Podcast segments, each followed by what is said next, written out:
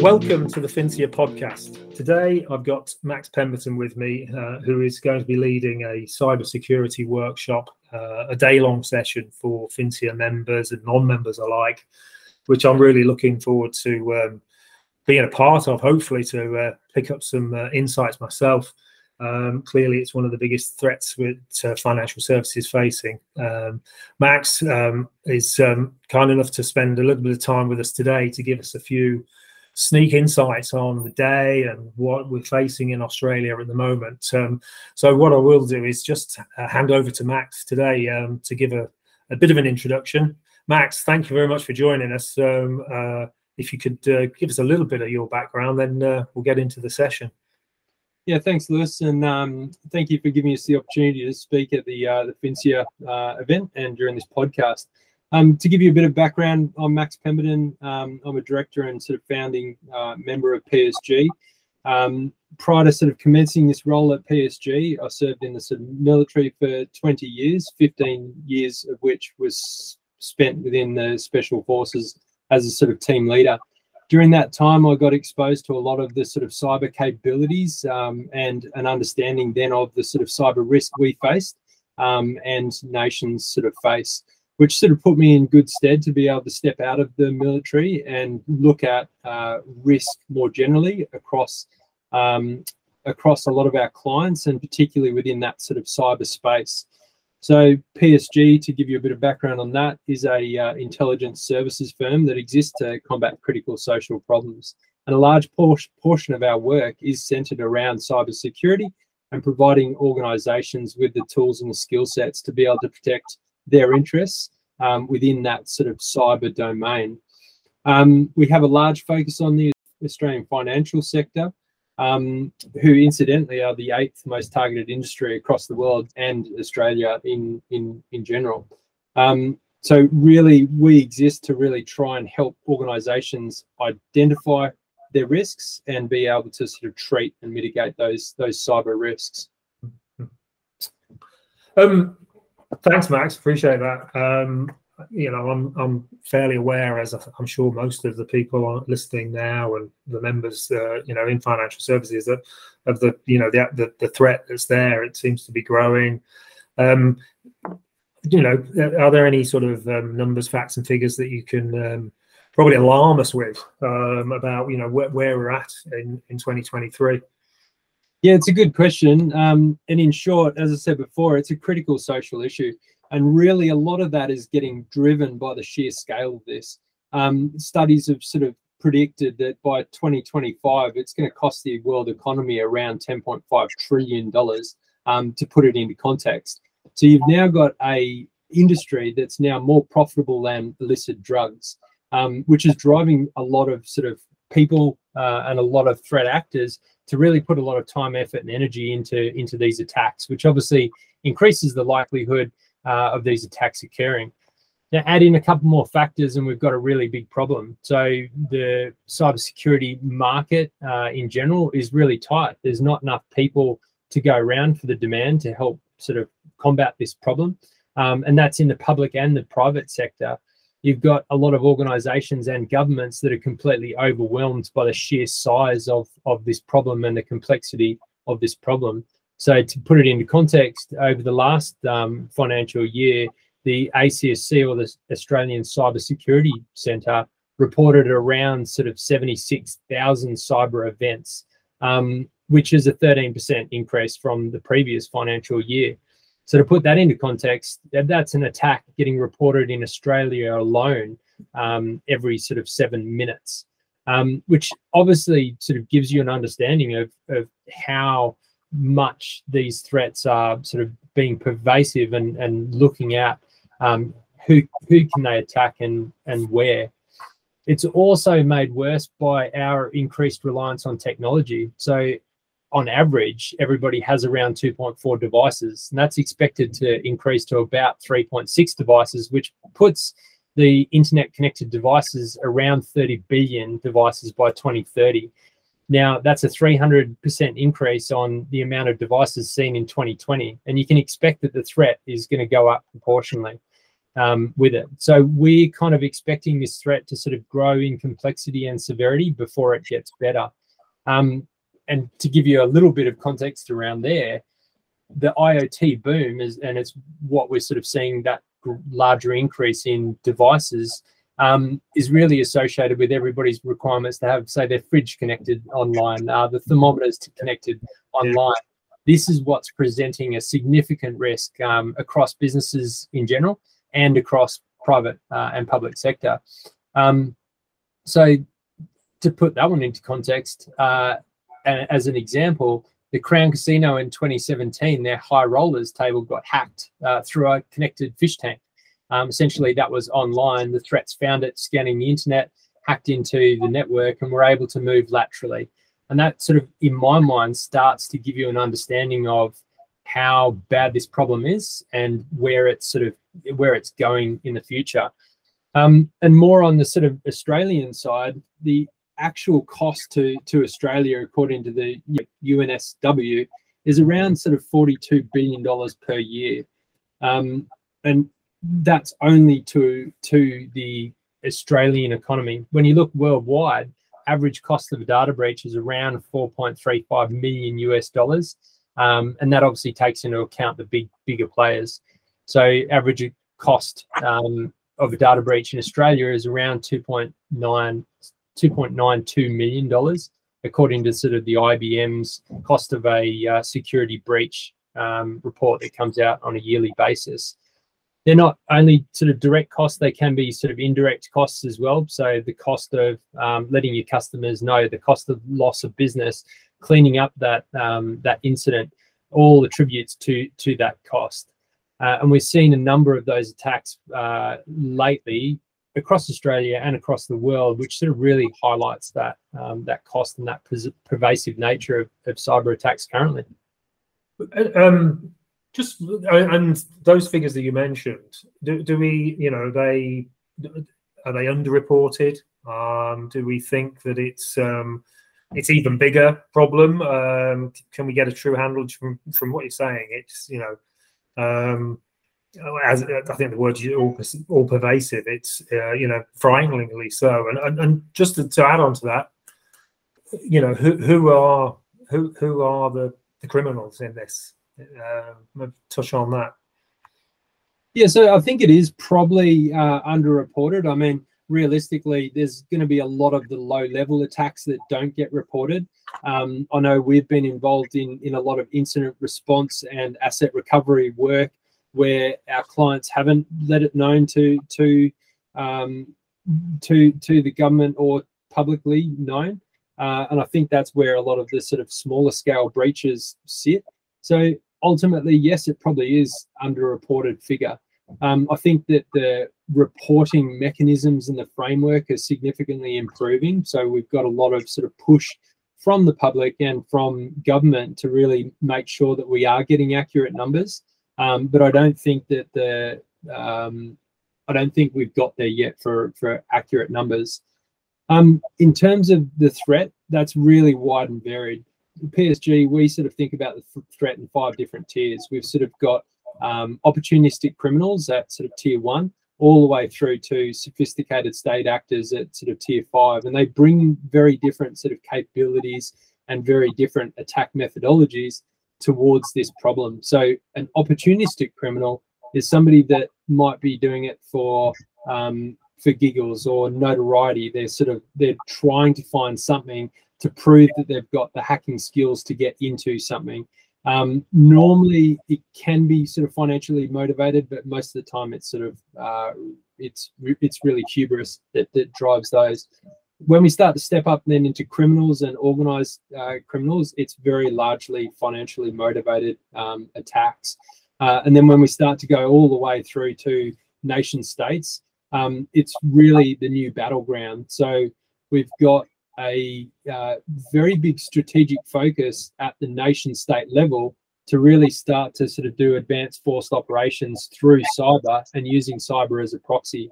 So some nation states are using this to fund uh, to fund some of their endeavors um, using the sort of cyber crime. Um, and we've got uh, large the crossover between nation states and sophisticated criminal actors are getting very, very blurred.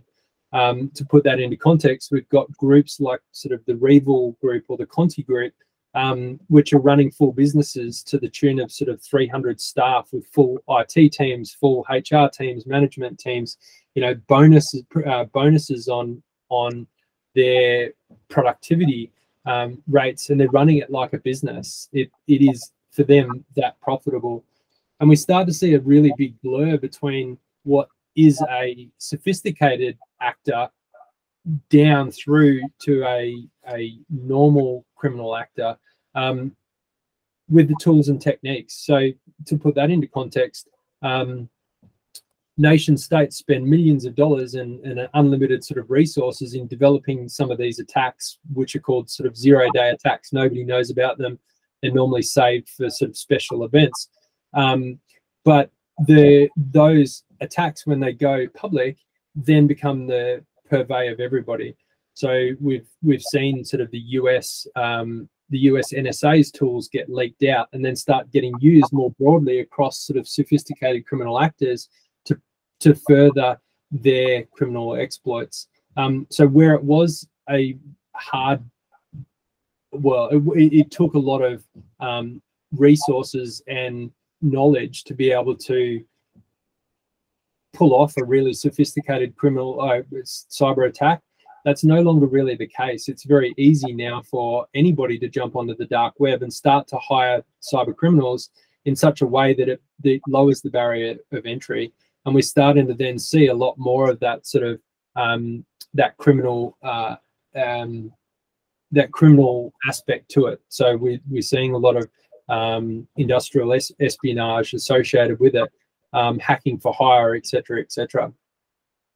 I, I, mean, um, that uh, talking of hiring and the dark web. I, I mean, I, I and, and, you mentioned the Conti Group and, and being run like a business. I, have seen somewhere, you know, they have recruitment ads and things like that that are going on, which is um, is is worrying. It's um, you know they've got their own marketing campaign. I mean, uh, just one more one other thing then, following that that on. Um, you you mentioned um, better reporting and um, you know uh, the ability to report more um, is going to make that, that that that thing better. Has that in Australia got anything to do with some of the high profile um, uh, attacks we've had? That you know, there's there is a, not just the need, but there's also a public demand to make sure more is done. Yeah, definitely. I think that there is obviously a large um, public demand and, and swell towards making sure that companies and governments protect individuals' data in a commensurate way. I think that was largely driven sort of initially by GDPR and then more more broadly sort of taken up by um, some of the American um, states um, and pushing some of the um, some of the sort of requirements there to report and some of the um, the standards that people have to follow. I think we're sort of behind the eight ball a little bit in that regards, but definitely the sort of latest breaches with uh, Medibank, Optus, uh, and the like have really pushed the Australian government to to bring up a lot more of the sort of fines and the um, the ramifications for poor cybersecurity. So there's a whole bunch of of different uh, rules and regulations sort of being tabled now, which will significantly increase the um, organization's requirements to to report cyber attacks. And ultimately, that's really the only way that we can actually gain traction in, in this war against the cyber crimes. So visibility is critical on assets and it's critical on networks to really help um, the government attribute these these threat actors so if you don't report a, a cyber crime, nobody really knows what what happened, and somebody can't tie the dots between what mm-hmm. a cyber criminal is doing in one company to another one. Um, so that reporting mechanism is really critical, and the Australian government is is forward leaning in that in terms of they they've got some very good programs. Sort of the Australian Cybersecurity Program has got the Combined Threat Intelligence Sharing Program, which is really looking at empowering um, both the civil and the, the and the government sectors in that threat intelligence sharing, which ultimately should result in more prosecution, more ramifications for act, uh, for actions for for these cyber criminals.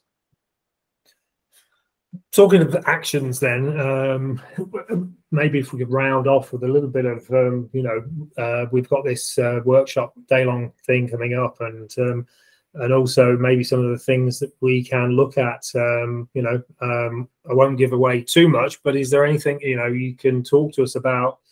Um, who you've had, you know, what kind of people um, can benefit from coming along to these kind of workshops that you run? Yeah, so during the program, we're really discussing um, six sort of core modules. We're looking at the threat. What are they doing now? What are they likely to do next? What does it actually mean in a corporate context? And how can we start to sort of plan for um, un- uh, the unfortunate event that it's not a matter of if, it's a matter of when that we get cyber attacked. Um, then how do we review our sort of security systems and our exposure and make sure that the vulnerabilities within the system and the security controls that we're in the system are commensurate with that threat um, actions and then how can we basically make a proactive cybersecurity uh, strategy? And um, what sort of considerations do we need to think about from an organizational point of view? We tie all of that together in a risk-based approach. So really speaking the universal language that everybody in business understands, um, we see, and one of the things that we see with our clients is critically important, is being able to pull in sources from all different sort of technical areas um, and put them into the provide the decision makers with an ability to understand them. So the 100 page pen testing report that speaks double Dutch to most people, um, if you turn it into a, a cyber risk based approach, you can start to give the executive uh, the executive teams and the C-suite the understanding of why they should act and what they should do. So being able to pull in everything from what is the threat doing, what are our controls doing, what are our exposures doing into a risk-based approach can help us uh, and organizations to really start to then prioritize their sort of cybersecurity budget resources. And then we start to look at the national ecosystem. So what can governments do to help what can you uh, what can you request of, of governments to really try and help support your your cybersecurity resilience journey. Um, and then we start to go into more of the incident response uh, stuff. So, uh, as I said before, unfortunately, it's not a matter of if you get breached, it's when. How do we minimize that so we can automatically um, kick the threat actors out of the network before they do damage? So, a lot of these critical breaches that we've seen um, let's say uh, Optus, the threat actors were in the network for a, for a reasonable amount of time. How do we put into place those incident response um, frameworks and the cybersecurity frameworks to be able to automatically and programmatically kick kick them out of out, out of the network? But then let's automatically review our sort of um, what we're going to do as an organization. How do we test that and validate that our controls and our incident response matches uh, the, the, the decision making process of that organization is fit for purpose. Um, realistically, the people that get benefit out of this are going, going to be those sort of um, operational to strategic leaders that have got a requirement to a requirement and or focus on the cybersecurity of their organization.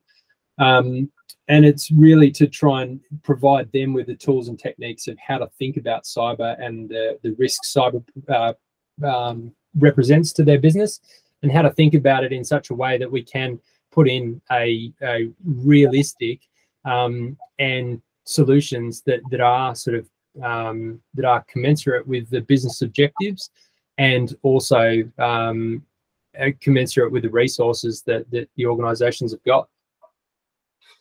Okay, um, Max, um, I could go on and talk about many things um, all day long, but I think you know um, I, am I'm, I'm looking forward to the day itself. I can get in, um, and um, the only thing I didn't like uh, from from the uh, what we've spoken about is um, uh, that understanding that, it, that it's not if it's a when. It does show that we're you know the situation we're in around the world at the moment with uh, this threat of cyber, some of those things that you've pointed out. Um, I'm sure it'll be of immense value to anybody who does come along on the day. So um, I'm looking forward to it. Uh, and, and, thanks again uh, for taking part in this podcast, where I hope we've given a few insights uh, that could be useful in themselves. Max? Yeah, no worries. And I, I suppose a couple of closing things just to um, yeah. to to make everybody sleep worse at night tonight. Um, when you when you look at the um, the ransomware, for instance, that is one of the most pervasive attacks at the moment. Uh, IBM report puts that to, is expected to attack a business every 11 seconds and equates to every 11% of all, all attacks. Now, realistically, a lot of that comes down to or a lot of the issues that we've seen across some of the bigger breaches, um, like, say, for instance, LastPass and Kaseya come out of the supply chain attacks. So that's another critical component that we will talk about um, during the day of, of how to look at your supply chain, how to look not only internally but also externally to to manage that that that threat and that risk. Max, uh, once again, thank you very much. Um, and uh, to all those who've been listening, um, I hope you're enjoying it. And um, uh, we look forward to more podcasts coming this year. Thanks a lot, Lewis.